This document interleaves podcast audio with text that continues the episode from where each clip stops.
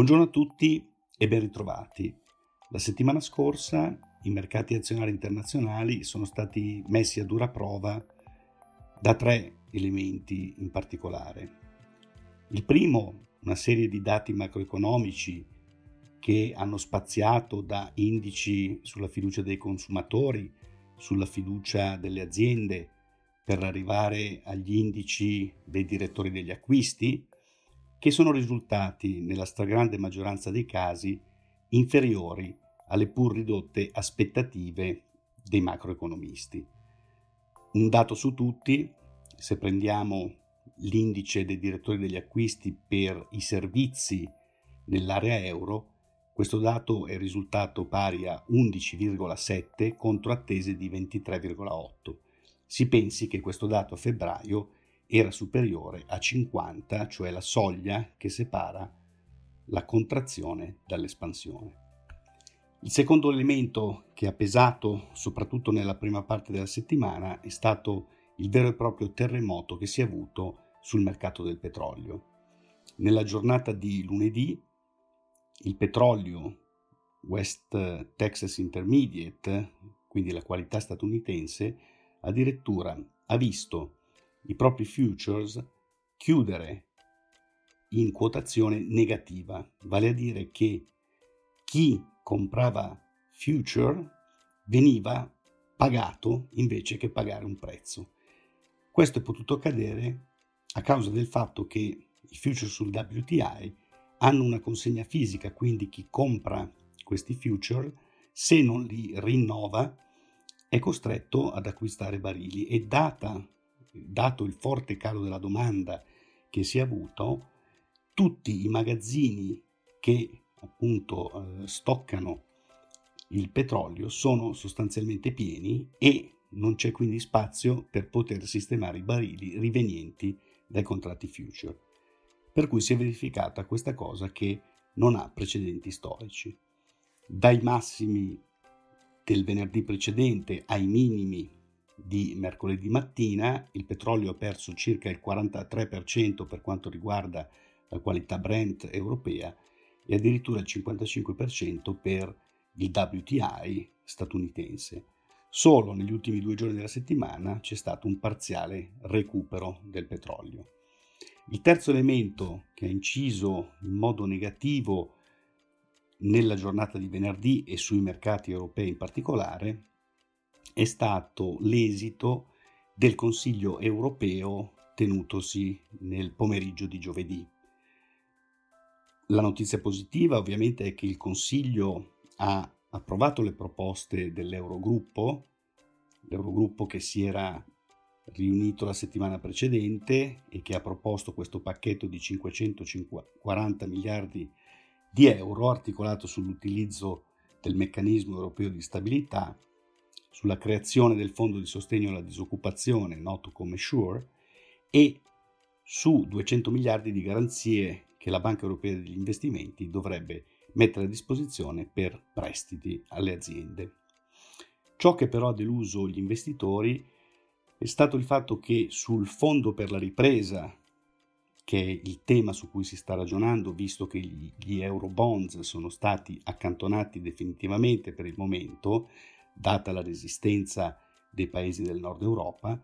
Ebbene, su questo fondo della ripresa il, il Consiglio europeo ha delegato lo studio del fondo alla Commissione europea, guidata da Ursula von der Leyen, quindi l'organo esecutivo dell'Unione europea, ma eh, mancano molti dettagli con riferimento alla dimensione che il fondo potrà avere, alla tempistica con cui questo fondo potrà essere costituito ed essere attivo e in terzo luogo al tipo di destinazione che i fondi eh, sostanzialmente potranno eh, dare ai vari paesi dell'Unione Europea. Se si tratterà di fondi, come si suol dire, eh, a fondo perduto, oppure di prestiti che andranno restituiti. Ecco, questa grossa incertezza, soprattutto sulla dimensione e sulla tempistica, ha avuto un effetto negativo eh, per quanto riguarda i mercati azionari europei nella giornata di venerdì. Sul fronte invece delle notizie positive, eh, si è verificato durante la settimana l'approvazione da parte del Congresso degli Stati Uniti di un ulteriore piano di emergenza rivolto in particolare alle piccole e medie imprese di circa 480 miliardi di dollari che si sommano ai 2.300 miliardi di dollari già stanziati ed approvati dal Congresso americano nel corso delle ultime settimane. Secondo elemento positivo è stata la decisione della Banca Centrale Europea di estendere l'eleggibilità dei collaterali che accetta a fronte dei prestiti forniti al sistema bancario anche a quelle emissioni che hanno avuto il loro rating abbassato al di sotto del merito di credito più elevato, il cosiddetto investment grade, e quindi la Banca Centrale Europea potrà accettare come collaterale anche titoli sostanzialmente diventati high yield ad alto rendimento che in gergo tecnico vengono chiamati fallen angels o in italiano angeli caduti. In terzo luogo, eh, i mercati sono stati anche sostenuti dalla speranza di un imminente avvio della cosiddetta fase 2 sia in alcuni paesi europei, come comunicato ad esempio per l'Italia dal Presidente del Consiglio Conte nella serata di domenica, eh, che vedrà a partire dal 4 maggio una ripresa graduale delle attività manifatturiere e anche di qualche miglioramento in termini di movimento nelle libertà personali, eh, fino ad arrivare anche agli Stati Uniti, dove, nonostante la situazione dei contagi e delle vittime sia ancora preoccupante, soprattutto in alcuni stati come New York, alcuni stati federali, soprattutto del sud,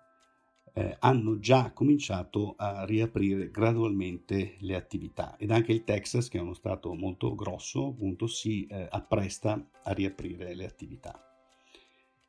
Tutto ciò ha comportato comunque un arretramento dei mercati azionari internazionali rispetto alla settimana precedente che si era chiusa comunque piuttosto bene per Stati Uniti ed Asia e invariata per l'Europa, ma la correzione che si è avuta possiamo dire è stata relativamente contenuta rispetto ai dati macroeconomici fortemente negativi. Negli Stati Uniti l'indice Standard Poor's 500 ad esempio ha chiuso in ribasso del meno 1,3%, ma la settimana precedente era salito del 3%. Meno bene i mercati europei, soprattutto con la reazione di cui abbiamo detto venerdì, con una chiusura dell'indice Eurostox 50 in discesa del meno 2,74%, eh, mentre Londra è riuscita a contenere la flessione soltanto nel meno 0,6%. In Giappone l'indice Nikkei 225 è arretrato del 3,2%, mentre l'indice rappresentativo dei mercati emergenti MSCI Emerging ha perso il 2,4%. Con riferimento all'andamento dei mercati obbligazionari governativi, la settimana si è rivelata piuttosto tranquilla sulle curve cosiddette core, cioè quella statunitense e quella tedesca, con il rendimento del decennale Treasury eh, negli Stati Uniti in ribasso di 4 punti base a 0,60%, mentre in Germania il Bund decennale è rimasto sostanzialmente invariato eh, per un rendimento di meno 0,47%. Il nostro differenziale con la Germania ha, avuto, ha mostrato una volatilità molto elevata, eh, in forte pressione sino a mercoledì, toccando quota eh, 250 punti base per poi rientrare sul finire di settimana chiudendo a 231 punti base con la buona notizia giunta proprio venerdì che l'agenzia di rating Standard Poor's ha deciso di non rivedere il rating del nostro debito, quindi mantenendo eh, un livello cosiddetto di due notch, cioè di due livelli eh, superiore all'investment grade, Man- mantenendo peraltro un outlook negativo, quindi le prossime revisioni potrebbero portare ad un downgrading. Con riferimento all'andamento delle, meca- delle, materie prime, abbiamo già commentato quanto successo sul prezzo del petrolio. Sull'arco della settimana il Brent ha lasciato sul terreno comunque il 23,6% a 21,44 dollari al barile, mentre l'oro ha ripreso la sua marcia al rialzo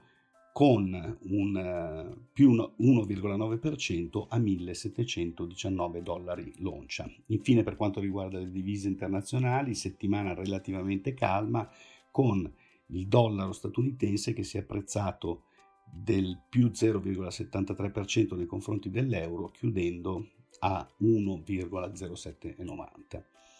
In conclusione, ribadiamo che i mercati azionari internazionali sono presi da un lato dalle, dalla pubblicazione dei dati macroeconomici fortemente negativi e inferiore anche alle peggiori attese degli analisti,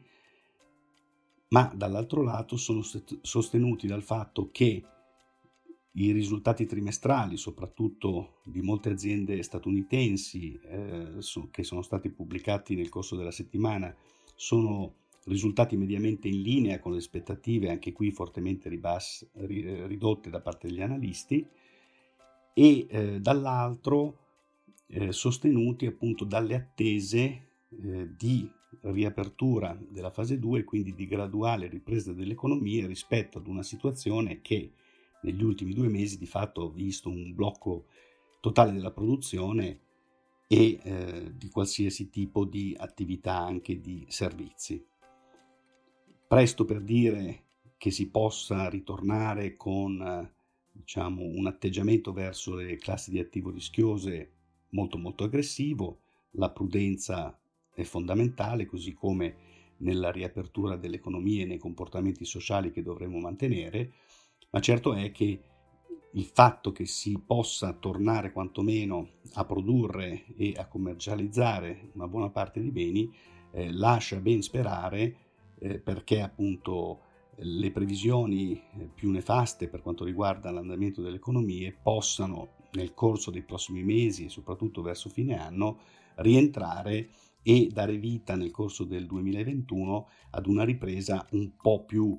sostenuta eh, che possa come dire, mh, consolidare l'attuale eh, livello dei mercati azionari che appunto rispetto ai minimi di fine marzo è comunque decisamente più confortante. Io vi ringrazio per l'attenzione e a settimana prossima.